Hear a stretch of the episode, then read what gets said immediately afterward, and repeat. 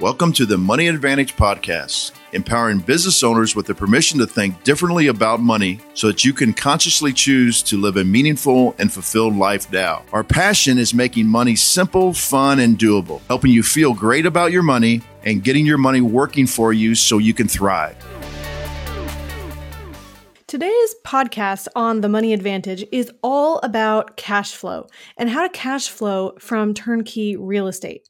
Now, you know, because you're part of this community, that we love cash flow, and so do you. Cash flow today is that stepping stone to be able to build cash flow for tomorrow. And building a cash flow asset portfolio of real estate and business is the way to break out of the rat race and accelerate time and money freedom. In the cash flow system, you first create cash flow by keeping more of the money that you make, and then you protect your money, and finally, you increase and make more. Today's conversation will help you determine how and when turnkey real estate may be an option for you to invest in cash flow, to invest for cash flow. Today, we're going to be talking with Terry Kerr and Liz Nowlin Brody of Mid South Homebuyers in Memphis, Tennessee. I want to tell you a little bit about who they are before we jump into that conversation. Now, Terry Kerr was born in nineteen seventy in Memphis, Tennessee. And with the exception of some nomadic travel for a couple of years in his early twenties, he lived in Memphis his whole adult life. Terry enjoys water sports, hiking, and the Memphis Grizzlies with his family. He shares his life with his wonderful wife, Elaine, and two amazing kids, Amelia, age seventeen, and Andrew, age thirteen. He's the founder and C E O of Mid South Homebuyers. Now, Terry fell in love with making ugly houses pretty in two thousand one, and then he set out to master the business of passing bargains on to bargain hunters. Over the last fifteen years, Mid-South Homebuyers has purchased, renovated, and sold over fifteen hundred single-family houses in Memphis to real estate investors across the U S and the globe. As a turnkey seller, Mid-South Homebuyers provides completely renovated investment property with a built-in property management and maintenance team to real estate investors who receive passive income while building wealth through real estate. Terry is fortunate to call Memphis, Tennessee home, where the price-to-rent ratios for investment property are the best in the country. He's extremely grateful to his incredible team for positioning Mid-South as the premier turnkey seller in Memphis and in the U S Mid-South Homebuyers has renovated over one point seven million square feet of real estate in Memphis, Tennessee. Now, Terry attributes the success of Mid-South directly to the caring and passionate commitment of his incredible team of professionals who never stop trying to increase value and service for their investor partners. Elizabeth Nowlin Brody is an avid real estate investor who has spent the last sixteen years of her professional life working in multiple markets as a multi-unit property manager, a marketing director, a realtor, a writer, and a public speaker. For the last eight years, she's been working side by side with Terry Kerr, building Mid-South Homebuyers into one of the most successful turnkey providers in the U S. We're so excited to have both of them joining the conversation with us today. Hi, and welcome back to the Money Advantage podcast. I'm Rachel Marshall, along with my co-host, Bruce Weiner. Good morning, Bruce. Good morning, Rachel. Just another podcast where we can teach people how to actually create cash flow.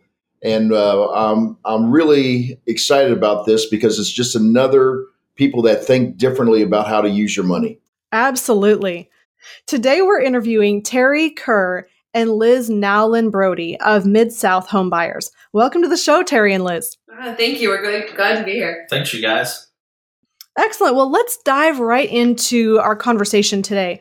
Tell us a little bit about your backstory before Mid-South. How did you guys get into real estate? Well, I got into real estate because I wanted to keep my personal overhead low and bought a house that had been vacant for about thirteen years and uh, worked nights and weekends for about seven months fixing it up uh, with my own two hands and um, just fell in love with making ugly things pretty and used the uh, sweat equity in that property um, uh, as a launching pad to uh, to go into real estate full time. And then uh, Liz uh, came on board with us about ten years ago, um, and we've been turning and burning for um, uh, in total about sixteen years, I believe. Is that right, Liz? That is, that is. And uh, I started in uh, property management as a four to midnight concierge at a very fancy high-rise apartment building and got promoted to leasing agent. and then nice. property management, and had been managing about five hundred units uh, total in Saint Louis before uh, for about ten years before I came to work for Terry uh, nine years ago. So, okay. Well, how did that come about? How did uh, Terry find you?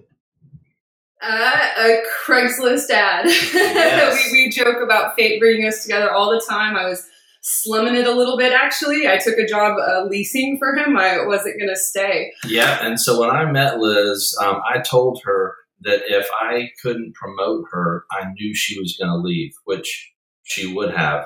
Um, and yeah. um, uh, I got you to um, one hundred percent occupancy uh, in that first week. That's right. I remember that. I do, I do remember that. Like, that's okay. A good track record. um, Liz is a keeper. And so um, we shifted a gear, and um, it's been awesome. So one of the things we do on this podcast is actually help people with their business and grow their business. So uh, if I can pivot a little bit here, Terry, since you brought that up, how did you know Liz was a good fit? Um, Liz, she was just super sharp, super personable. People like working with people they like. Mm-hmm. And I liked Liz, and she knew the right questions to ask. And I knew where I wanted to grow the business, and I wasn't hiring for that position yet. And my gut told me that, that Liz would be able to fill that role. And, um, uh, back when, um, I first hired Liz, I think we were flipping, um, around, I don't know, seventy-five houses a year. Uh, and, uh, this year we'll buy, rehab, and sell, uh, about four hundred fifty. Wow. Wow. That's tremendous growth. I would say Terry's awesome. ability to retain good folks is is a secret key to his success that really we don't talk about very much, but there is almost no turnover in our company. And he it's not just a happy environment for the renters or a happy environment for the investors, but it's, it's actually managing to provide a really good quality of life for the, we're about fifty-two or so W two employees now, I think. Terry. fifty-eight fifty-eight Wow. Okay. Uh, but but it's it's a good vibe. And so it's the good things happen when everybody wants to come to work. That sounds like you're creating a great team culture. Yeah, it's, yeah, awesome. We, it's fun. We love what we do, yeah. and we love uh, being able to provide uh, cash flow and value for uh, for our investors. And um, uh, of course, it all starts with a good product, a good house, uh, and a resident who wants to live in the house. But of course, we'll get into that a little later, I'm sure. Mm-hmm. Yeah, and actually, that's a great lead into kind of my next question. You have this mission to really help your clients build wealth, as you just mentioned, and and build cash flow. So uh, tell us a little bit about the investments that you utilize to help people do that. Sure. It's uh, single-family, blue-collar real estate. Um, you know, it's uh, these are solid houses, solid neighborhoods. Um, and fo- Memphis, fortunately, um, about fifty-two percent of the Memphis population rents. So we've got a really large pool um, of folks that we get to work with here. And the business model is uh, we'll buy a house. We do a full-blown renovation on the house. It's not a lipstick job. It's not paint and car- just paint and carpet. Um, we rip off the roofs, got the kitchens, got the bathrooms, update the electrical, plumbing, new heating and air.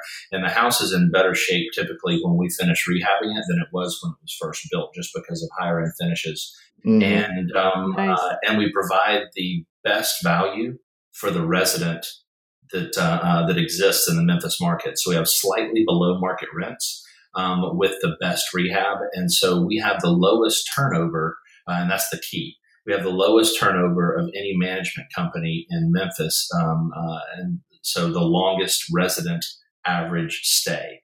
Um, and turnover is the biggest killer uh, for folks who own investment property. So if you can keep people in the house and, and, and keep them from moving out, um, that's the ticket. And um, there are a lot of things that go into making that possible. But in big, broad strokes, um, if the resident's happy and the resident stays, the owners make money.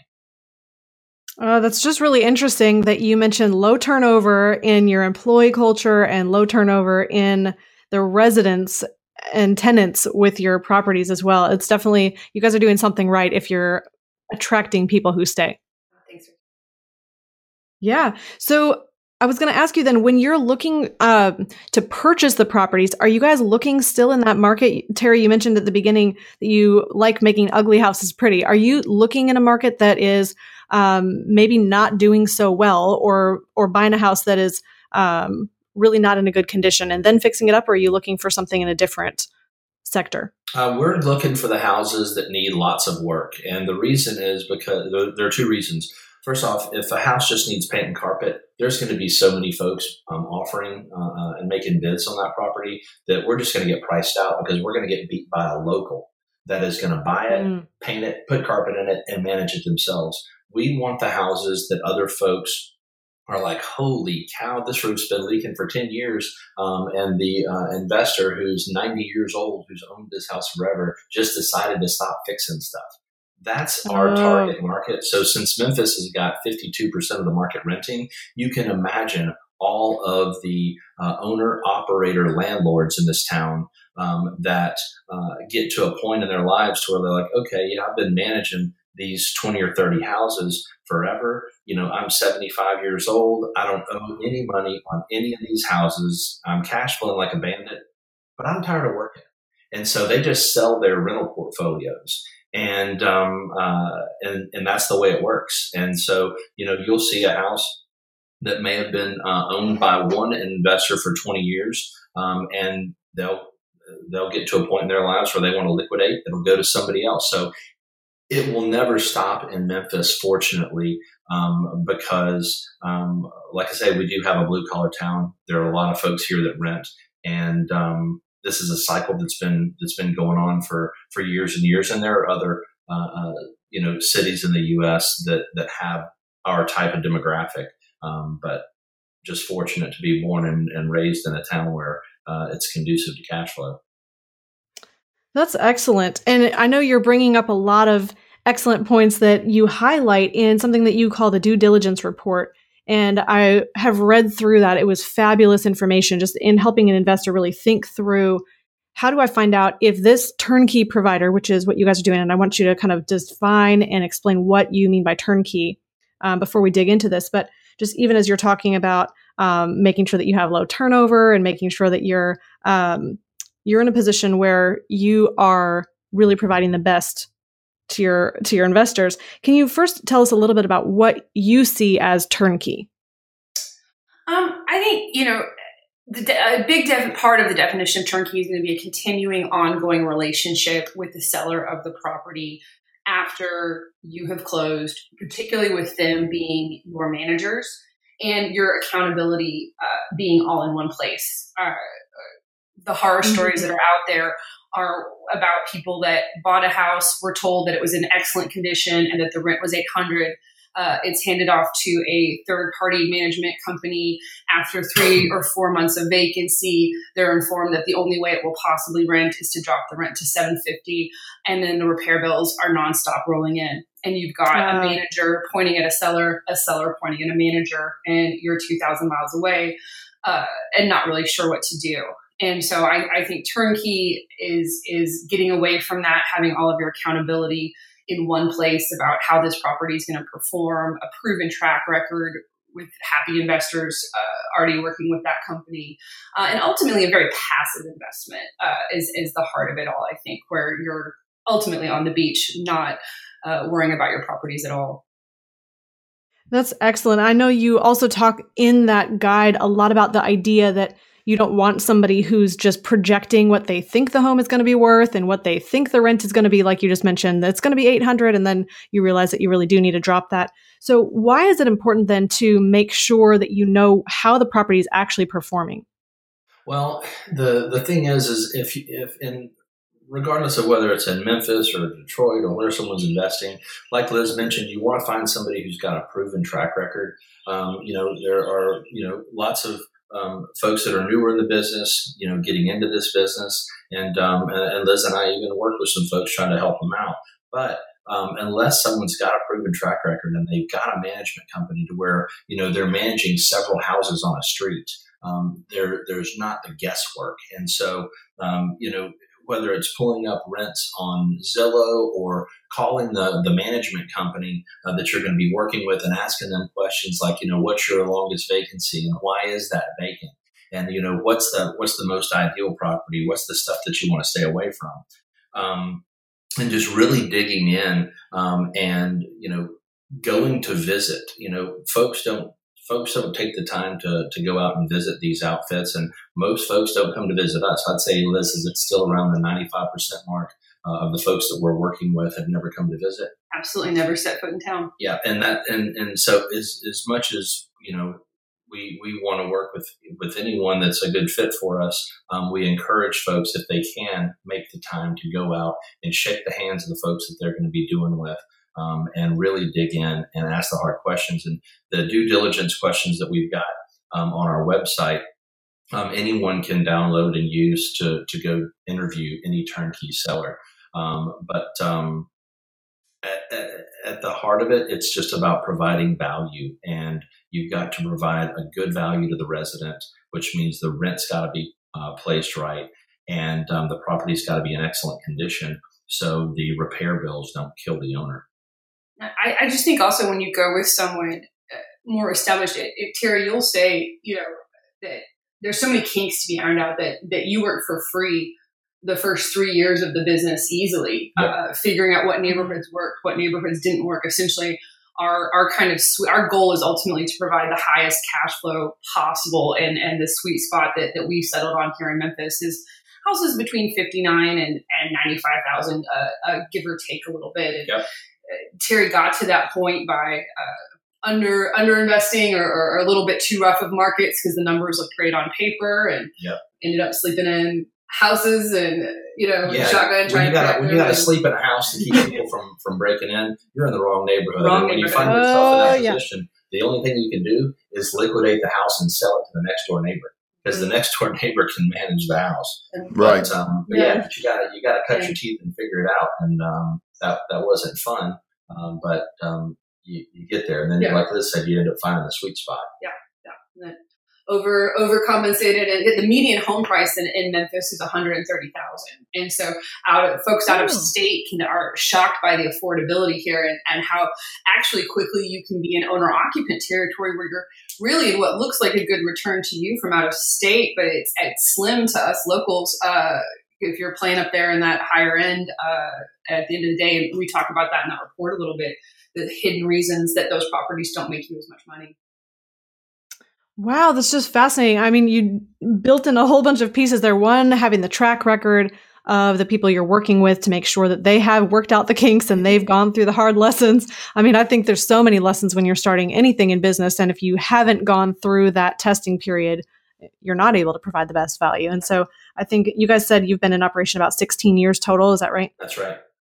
Yeah. And that's definitely uh, time to have gone through two thousand eight. So, yes. So how was two thousand eight for you guys? I'm going to turn the tables on you a little bit. You said to make sure you're interviewing the turnkey companies and finding out about, about them. So let's go ahead and talk with you guys about some of what you've been through that have led you to this place today. Liz? Yeah, well, I love I, I, talking about the, the crash of oh eight and, and looking at it. And obviously none of us know exactly where we are in the cycle right now, but it's it's clear that we're it's warming up, right? Definitely the market mm-hmm. is, is getting hotter. And I bought a primary residence here two years ago. The cool thing about buy and hold is that I don't have to worry about where we're at in the cycle for buy and hold, because I know the cycle will ultimately even out for me to be profitable. But I was thinking about home buying in general, because with the residence, you can get stuck. And I looked back in an Uh, oh seven or so, Mid South was was selling a totally renovated house that rented for six hundred seventy-five thousand dollars for, for roughly fifty-five thousand dollars. And what we saw here is that rents and occupancy did not suffer in the crash. Luckily, we're mm. really grateful for that. So I did the math, and if I bought from Mid South in oh seven, I think it was something like roughly forty-five thousand dollars in gross cash flow that I would have made. Of course, that mortgage is fixed. Would I have been upset that I was ten grand, ten grand upside down the next year? It's a bummer, but I, I we didn't sell a house to anyone in oh seven that was intending to sell in oh eight. Or oh nine. It's not the investment. You know, it's a ten, fifteen, twenty year investment. That's just what I love about it, is it weathers that. And we were glad to see that what happened here in Memphis was that so many former homeowners uh, flooded into the rental market. You know, the homeless population didn't spike anywhere with the crash. You just had a huge shift, and it really propped up rental demand. And so uh, we never had a single foreclosure. None of our investors have ever had a foreclosure, and, and rents and occupancy stayed strong. Terry, was that... You know, absolutely, absolutely, absolutely, it does. And You know, um, uh, like Liz said, you know, the property values took a dip, but the cash flow didn't take a dip. Uh, mm-hmm. The cash flow remained the same, and then now the properties are worth more than ever. Um, so um, uh, Memphis is definitely a buy and hold market. Folks don't come to Memphis because of, of the awesome appreciation. Yeah, we appreciate a little bit, uh, but Memphis is a cash flow town, and uh, thank goodness for it. Yeah, it, it meant a lot to me that if you gave me a time travel ticket, and right now I could write a check for the fourteen thousand dollars down payment that that fifty-five thousand dollars house in oh eight would have been, and swap it for that all that cash flow. The fact that I would hop on that in a minute to buy a house uh, in the worst time in American history to buy a house, it gives me, at least personally as an investor, a sense of comfort. Oh, absolutely. And I really like that you guys are staying focused on the cash flow. And I think for an investor who's really wanting to make sure that they increase their cash flow as well, we don't have to be as terrified of a downturn market, especially if we're looking for a long-term strategy. Exactly. So what do you guys do uh, to actually find investors? They find us. Yeah, we um, historically. Yeah, so um, we've we've you know never really done um, any advertising. We'll do a podcast every now and then, and um, you know the folks that we've sold to. Um, okay, so speaking of um, uh, of oh eight, so um, I sold to a guy who's about seventy years old in oh eight, um, and um, uh, Mister Dawson. And uh, sold him a few houses, and he's still buying from us. He's still buying from us now, um, and has referred uh, his friends and family to us. So our business is uh, has grown um, by repeat buyers coming back year after year, um, and some of them, you know, they'll have to wait a couple of years or three years to save up some cash flow, um, and um, and just referring their friends and family. So it's it's a repeat and referral um, business. So what kind of, um, how much inventory do you have right now? Right now we're rehabbing eighty-three houses, um, and, um, you know, typical turnaround. So from the day we put a house under contract to purchase, takes about thirty days to buy it. Then it takes us um, a couple of months to rehab it. And then we got to get the appraisal done and all this and that. And so, um, uh, you know, we typically sell them around the ninety or, or, or one hundred, maybe one hundred ten day mark.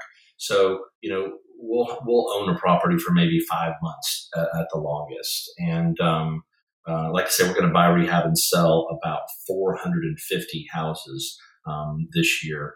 And um, I currently have one hundred seven houses under contract with investors. Okay, so let okay, so let's let's clarify that, because everybody does this differently.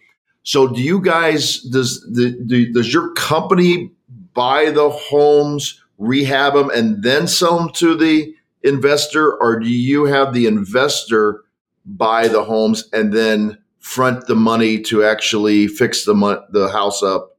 And um, which way do you guys go?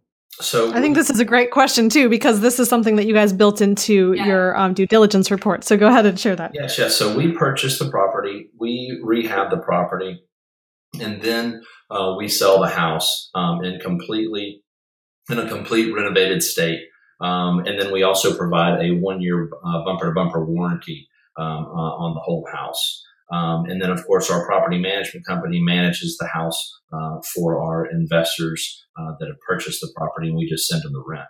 Um, uh, so we, we're, we're not uh, an outfit that finds uh, a, a junky house, has someone buy it, and then contracts with them to fix it.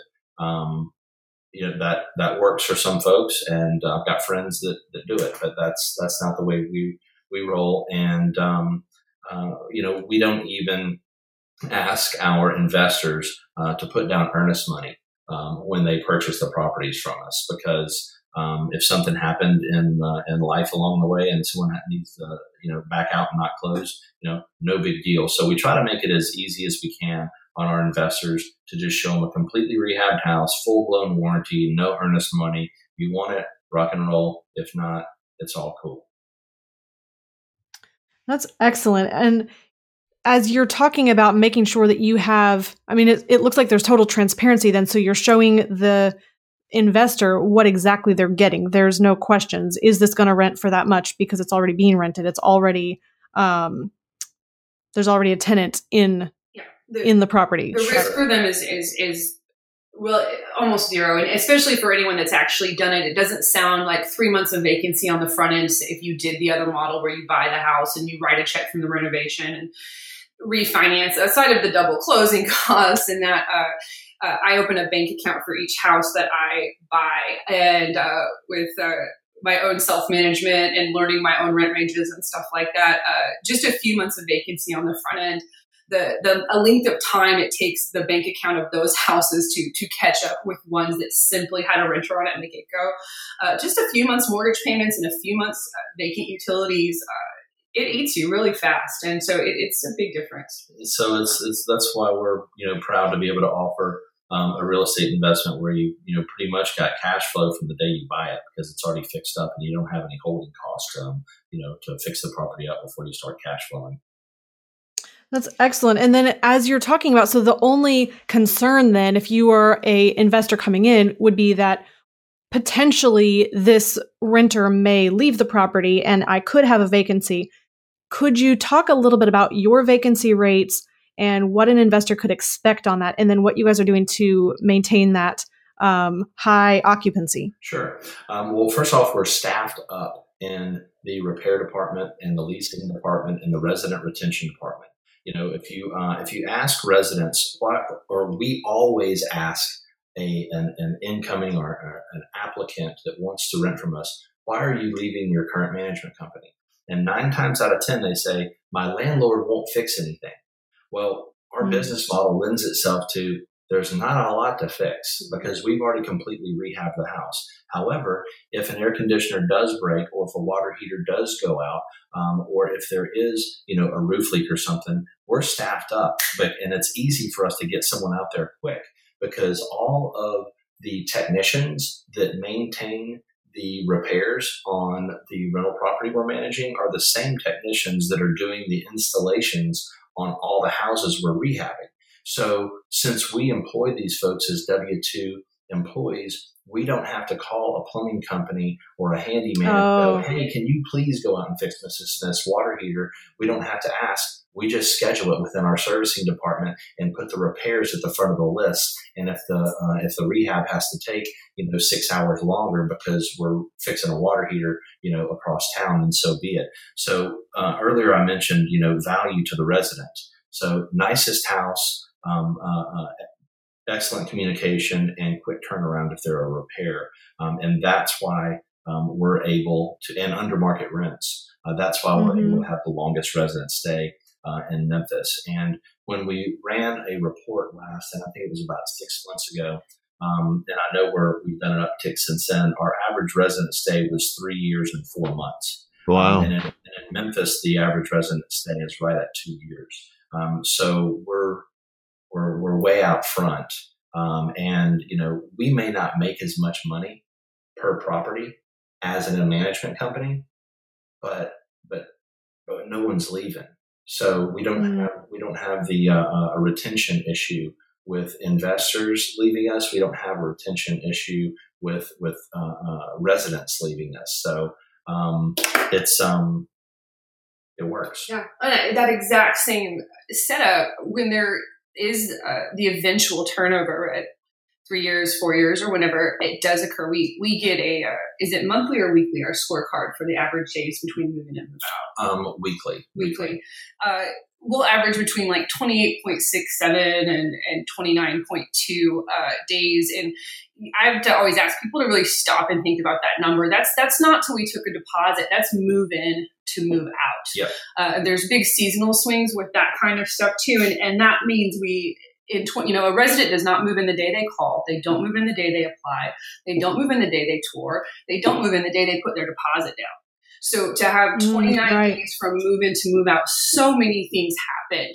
So much fast zipped up maintenance and a lawn mowed and, and signs dropped and so many little things that, you know, we have, a, uh, Rachel, I don't know if you've noticed that, but we have this lifetime vacancy guarantee that, that's kind of unusual. Uh, but internally. I did see that. Yeah, yeah. Go ahead and talk about that. Uh, uh, internally, we all kind of think, well, how would you really have a ninety-day vacancy? Uh, uh, and I, I can let... Uh, Terry speak a little bit more about our under market rents and why we're able to offer that. But I, I speak to so many investors that have had one hundred plus day vacancies because If you're running a week late on the maintenance, you're running a week late dropping the signs, you're running, your your staff is slow to return calls from potential renters. It's so easy for each little process to slow down. Yep. And so we systematize everything. Every, um, everything that we do, um, uh, we just work on efficiency. And so the day a resident um, moves out, Um, that's updated by our leasing team, and a pin drops on our rover map. Our rovers are the guys that are out there dropping for rent signs, pulling for rent signs, taking photos of property,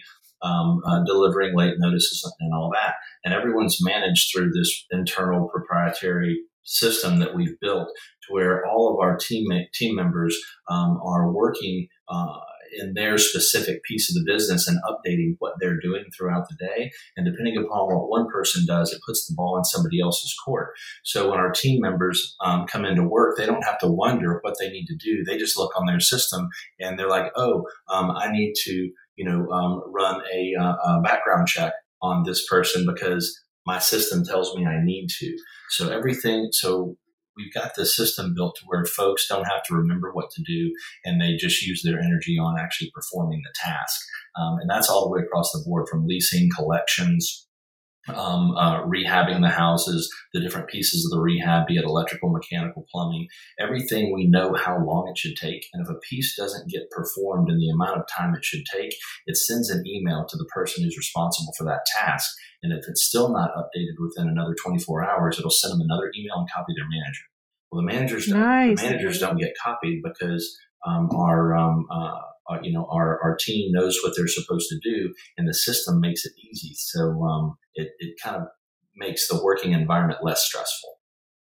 That's excellent. I just love that I'm hearing the systems and processes. I mean, when you're looking at leveraging or scaling any type of operation, you can only do so much when it's all manual and you have to remember every single step. I mean, then you have human error in there and you say, oh, was the ball dropped? Oh, what's going on with this? And who knows what's going on? And it sounds like you guys have just really done a fabulous job of putting the right team, first of all, but then also the systems and processes to make sure that it's not a lot of human error that's happening to cause problems. So true. It's um, it's it's fun. It's the funnest part of the of the business for me, besides making ugly things pretty, is is um, making the making the the business just run smoother.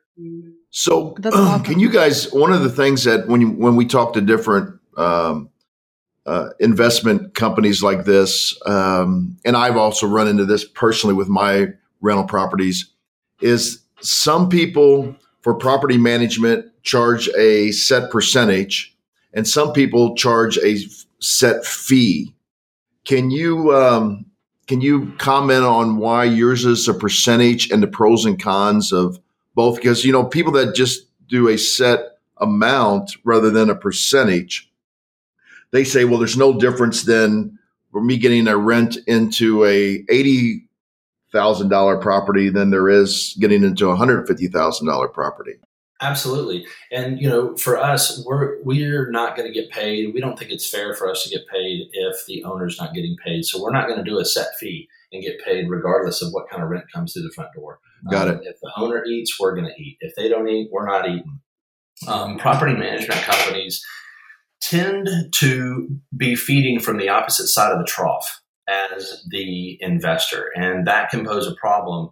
Um, uh, and it's one of the reasons why Liz was mentioning it's cool to have all the accountability in one place, because if you're a turnkey seller uh, that's been doing it right, um, you're going to have a selfish reason to make the property to perform because you want the owner to come back and buy more property. Mm-hmm. Um, and as a property management company, um, you know, I mentioned it's all about providing value. And for us, um, when we were looking at what kind of fees we were going to charge, because initially, we were flipping houses, but we didn't manage them.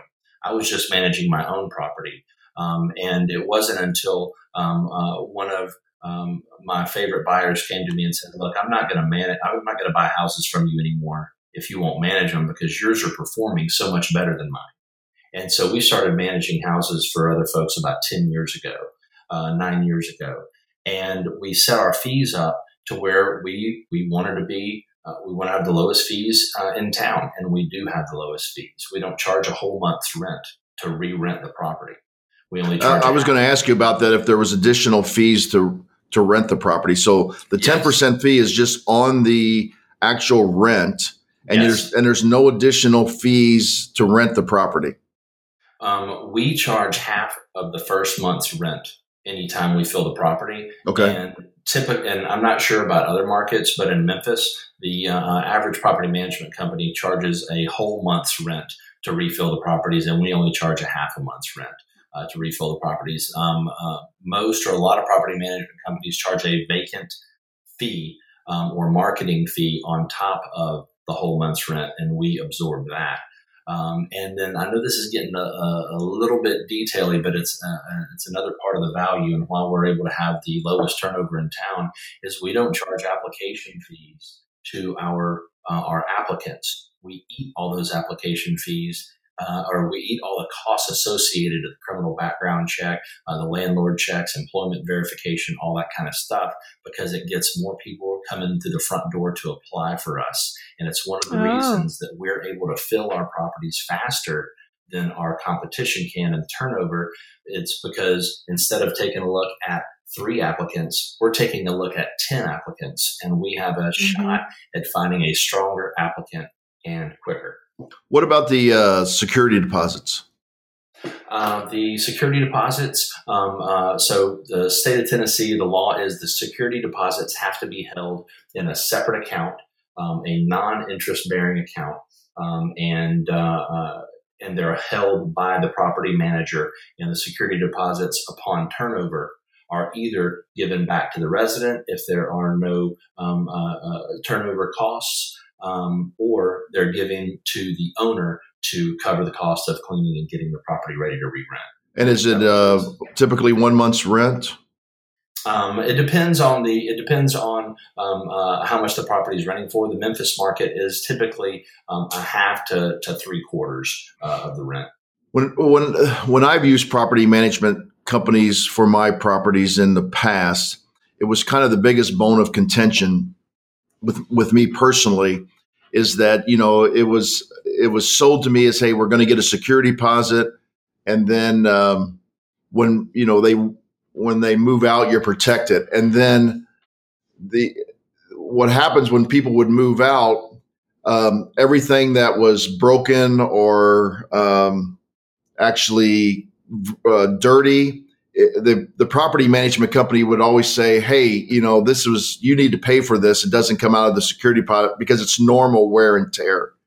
And I, they didn't really fight for me, I felt like, to actually get some of my security deposit to pay for uh, one of the biggest bone of contentions. I had some really nice uh, plantation um, shutters one time, and, you know, several of them were broken, and they said that was that's just that's normal. just that's, that's just normal. normal. I know. It's they said it's just normal wear and tear, and you know some carpet being uh, you know to- actually torn and so on and so forth. And I fe- always felt like that they were working for the the renter rather than the uh, investor. So what well, do you? How do you guys handle that? Well, we do not have that problem. That is for sure. Um, and so you mentioned that you felt like your property manager was working for the investor or working for the, the resident instead of you.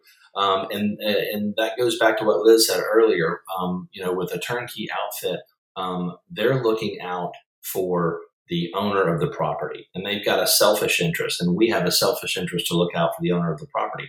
It doesn't mean Um, it doesn't mean that we're going to do the resident a disservice. It means we're going to be fair. Right. Um, and ordinary wear and tear um, is going to be, uh, the walls are a little bit, you know, dirty, um, uh, you know, where the kid put his hands on the walls. It's not right. torn carpet. It's not setting a hot pan on top of a countertop and messing up your countertop. Um, it's not broken mini blinds. Um, you know, that's, that's, um, we identify ordinary wear and tear on a document when the residents move in, so we don't have to have this conversation when they move out. Great, great, nice. Let's That's let's talk awesome. about some of your investor resources that you have. Liz? Um, well, that due diligence report uh, that uh, uh, Rachel talked about is a great if you're just getting started. If you're if you're still looking for markets, if you're if you're still shopping, uh, folks. Kind of once you've drilled deeper and and figured out what you're looking for in a renovation, what you're looking for in a property management company, um, we've got a, just really a fantastic team uh, of people to plug an investor to. Uh, uh, a weird odd perk of, of working with, with my team is that I happen to know who the cheapest investment lender is nationwide at any given time. Uh, our volume is, is high enough that I can take thirty or forty H U Ds from the last thirty days and average interest rates from nine or ten investment-specific lenders and average closing costs uh, from nine or ten investment-specific lenders. Uh, people that get lenders that get really popular or featured on a lot of podcasts, they'll be the cheapest for a while and the cost will kind of drift up and somebody new will come in and try to undercut the market. And so I know real time, I will set you up who I, I'm using personally for investments that day uh, because what we really care about is the best closing costs and interest rate. And there's a huge value to that information, mm-hmm. actually.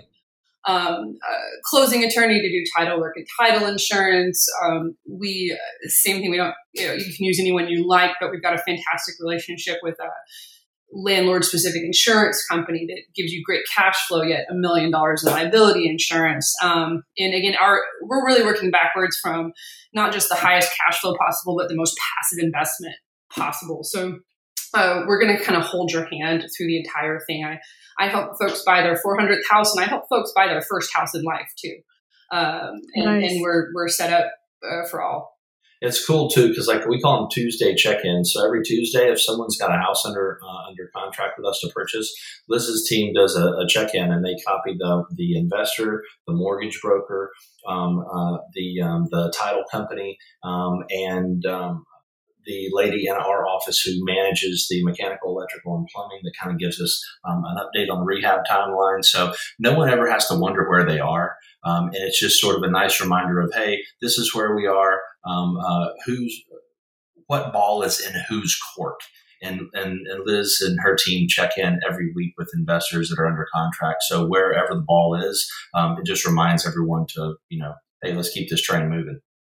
It, on the whole, uh, communication is a big focus for our whole team and almost every uh, department. I, I go to a lot of investor conferences and summits and, and things like that. And the one running theme you hear from more experienced investors is frustration at having to manage their managers. And it's not passive if you're having to email a second time to get an answer or make a second phone call. And it, one thing Terry provides that makes my life easy and wonderful is that it, at least accounts as our investor liaison. Basically, it's a designated point of contact for an investor after they close. Because uh, what I've seen, what I've personally experienced, is you want an an- the, you want an answer about a leasing question, and the person you're trying to get a hold of is actually touring renters through your apartment, or you need an answer about a, a repair, and the person you're trying to get a hold of is actually underneath the house fixing something. Uh, mm-hmm. We have a designated person whose full-time job is essentially to answer questions or, or, or communicate proactively uh, on that subject. So just little touches like that that make life easy. Can we, I want to go back to one of the things on um, the due diligence report for a second. You guys talked about really making sure you're not dealing with a middleman, but the actual property owner. And so I wanted to ask you guys, how do you communicate to your investors about that to make sure that they know that you are the actual property owner before they're buying the property from you? Well, our investors, um, you know, once when they come to us and they're ready to buy a property, um, we well, we've been around long enough and they've been referred to us by somebody else who's already done business with us. So that doesn't typically come up. Um, our our investors aren't asking us that question. But sometimes our investors want to invest in different markets. And so we want to make sure that if they go to another market, that um, that they make sure to get the best deal that they can. Um, on a property. And if you're buying from somebody who's just going to wholesale a property from one person to the next, um, you know, you're not getting as good a deal as you can. So it's not as much our investors asking us that question as it is they need to, you know, be on the lookout for that in other markets. Yeah. And when I am asked that, sometimes people are reading our own report back to us, which is funny. uh, I usually will take the opportunity to give them a little guidance on how to look for that. Uh, so if you're not in the industry, you can't know that, you know, for me, seeing the complexities and intricacies of our day-to-day doings and the market knowledge that Terry has block to block from growing up here and our acquisitions guy has from growing up here, that when you, and there's nothing wrong with being a middleman, let's say that, you know, it, there's a service in, in matching a buyer with a, a seller. Folks got to make money, but it is the buyer's job is to get the best deal they can. But so when I see a website and someone is advertising houses in Cleveland and Indianapolis and Saint Louis, um, I know without thinking about it that there's very little possibility to truly have boots on the ground and deep market knowledge. And like we do a, a twenty thousand square foot, thirty thousand square foot warehouse with a million dollars worth of rehab materials. But Terry, yep. you have a, a seven a.m. meeting with our techs almost every week, yep. or, you know, it it, uh, it can't be done, honestly, really uh, well in our experience yep. uh, when you're spread so thin. Yeah, which is why we're not in any other markets. You know, uh, we, we've been asked to franchise and, and go into other markets and this and that. And um, we're just going to stay in Memphis and keep our eye on the ball and um, just keep on keep on doing what brought us to the dance. That's excellent. As we're kind of working towards wrapping this up now, can you tell a little bit about, you mentioned earlier a ninety-day rent guarantee, but there's a few other guarantees that you guys talk about as well. Sure. And then kind of what returns your investors are getting when they do invest. Sure. Well, I got to um, take my hat off to Liz um, for this one because um, we, you know, I feel like it's the right, and I've always felt like it was the right thing to do, that if we're selling a brand new rehabbed house and something breaks, you know, um, not too far down the road, we just need to fix it. And Liz found that out, and she's like, "Well, why don't you just why don't you just put it in writing?" I'm like, uh, "Oh, okay." So, so we have a one year nice. uh, we have a one year warranty, um, and it doesn't cost us much to have that warranty because things don't break.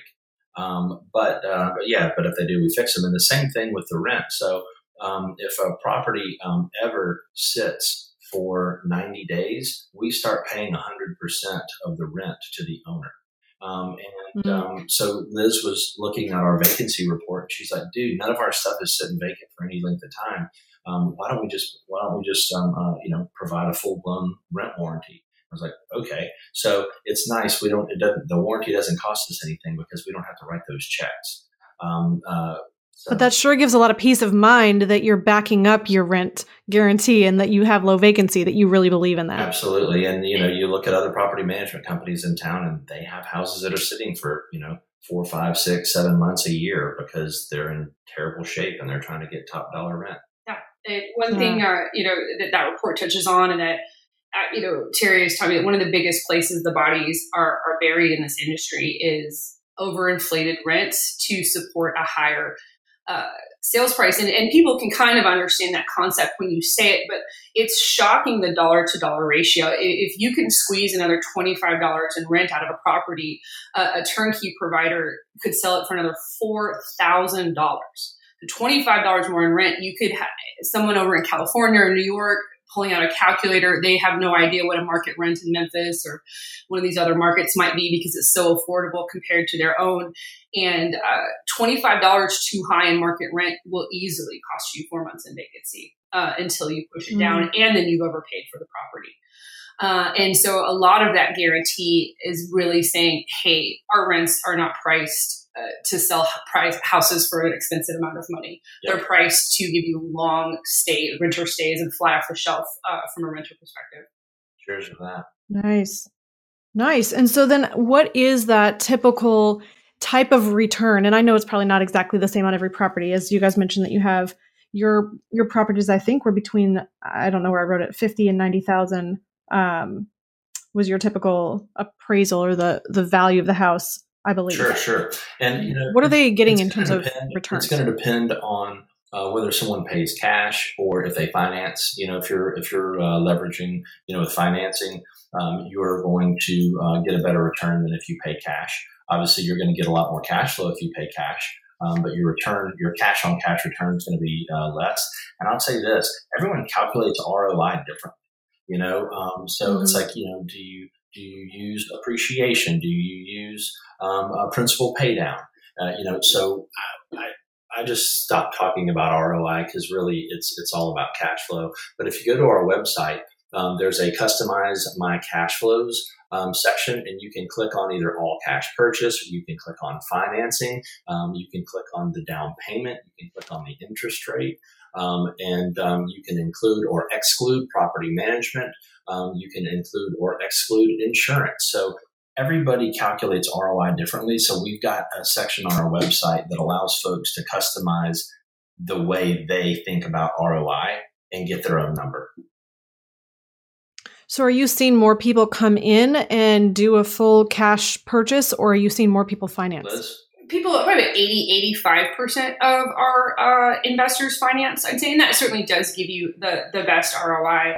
Um, you know, we, we average, we run our R O Is that we show on the website based off what I would call a normal month. A normal month is rent paid in full minus management, minus your mortgage payment. That that's what, you know, thirty-six months out of, of thirty-eight look for me, uh, you know, as a Mid-South customer, my, myself. And once you factor out property management, our financed R O Is are like twenty-six to twenty-nine percent. The only thing that's excluding is maintenance and vacancy, which is crazy affordable and low with us. And you can whack out whatever you want for that. We suggest, you know, being conservative. Um, for a cash purchase, it's, it's kind of in the twelve to fourteen percent uh, range by the way we look at, which is just down payment versus cash flow after taxes, insurance, and, and debt service if you're looking at it as a finance purchase. But as yep. Terry said, I, I've seen people push it way higher with appreciation and tax benefits, and some people want to be really aggressive and do it low, and it all it's good all the way around. Yeah, I really like how you're talking about the the full cost, but then really ho- honing in and really focusing in on what the cash flow, the cash on cash rate of return is yeah. with that. And you know, and regardless of how you calculate it, the the main deal is keep the repairs low and keep the resident in the property. And um, and regardless of, of what turnkey sell you're looking for, that's that's the things you want to drill down on. That's great. So if there was an investor who wanted today to reach out to you guys, how would they get started in investing with Mid-South? It's super easy. Uh, you know, I'm Liz at Mid South Homebuyers dot com. Uh, and uh, my team is is the go-to for, for everything. There's no question too big or small. Uh, for us, we love feedback. We love talking about real estate.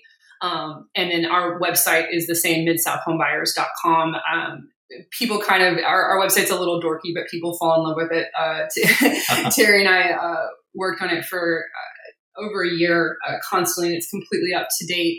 And unlike a lot of folks, I don't know why so many people won't put their inventory up, but you can see our actual numbers, pricing, rent, the renovations. You click through all those houses on the website and uh, start seeing how the kitchens are all the same, the, the azalea bushes, the shingles. Um, and you can really get a sense for who we are. You you can download our management agreement from the website. You can download our lease. Um, we're really pride ourselves on, on transparency. All our philosophies um, are up there. And um, our, our my team can, can get folks that are interested started really easily. That's excellent. What would you guys say is the biggest lesson that you've learned in building your business to this point that you've learned over the last sixteen years that you've been building Mid-South Homebuyers? Hmm. Um, there are, there's such a thing as uh, too much opportunity. And so getting focused on what you want hmm. and then doing it, and then analyzing the deal and looking at look at what went right, look at what went wrong, and then do it again. Um, I think the the the best businesses are built, and and and even and whether that business is us as a flip company or an individual investor who is buying uh, a house for cash flow, um, you want to, to try to find something that you can repeat an assembly line and do it over and over and over and over again. Um, so I think it's focus, whether you want to, you know, buy, fix, and hold yourself, if you want to buy from a turnkey seller, if you want to flip retail, whatever it is you want to do, look at, don't go into something unless it's duplicatable. Um, I don't like doing one-off stuff. Mm-hmm. Um, and Terry, that's I, excellent. I always love you. You taught me that uh, you said once, and I, tell me if I'm saying it right, but that you wanted every part of a deal to want to do that deal again. And, and, and that what he explained to me that, that changed my world was sort of, he means the lender that loaned our investor the money. He wants that person to be happy. The, the guy swinging hammers on that investor's house, he wants that person to be happy, and the renter and the employee that rented it, and each single part of that, that wheel to want to do it again, and sort of ensuring that along the way. And that's created, uh, he's done that successfully. And it's created so much uh, momentum. And that's what I've learned from watching him, him grow this business. Wow.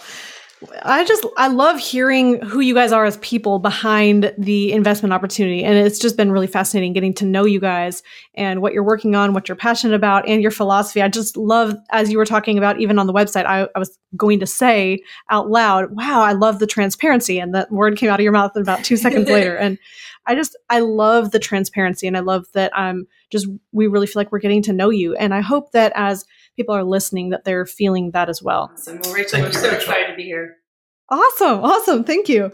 So what are you guys, is there anything new that you're working on or any specific way besides helping people find you that we can help you with? Anything new and exciting that you're working on that, that we can be a part of? Um, you know, we're just going to keep pushing on the same wheel um, and just keep doing what we're doing, keep working on efficiencies. You know, folks talk about, well, what's the end game for you guys? Well, we're doing it. This is mm-hmm. it. We don't have, um, you know, so we're not going into the commercial space. We're just going to keep on buying, fixing, and selling single family houses, managing them, and um, helping our um, uh, current um, uh, investors uh, build their portfolios and work with new investors uh, to start building theirs. And um, we're looking forward to um, to working with uh, your listeners as as well, Rachel. Well, thank you. This has been really one of my uh, most favorite podcasts we've had over the last year or so. And uh, uh, because I can hear the uh, uh, authentic way that you guys, appro- you guys approach it.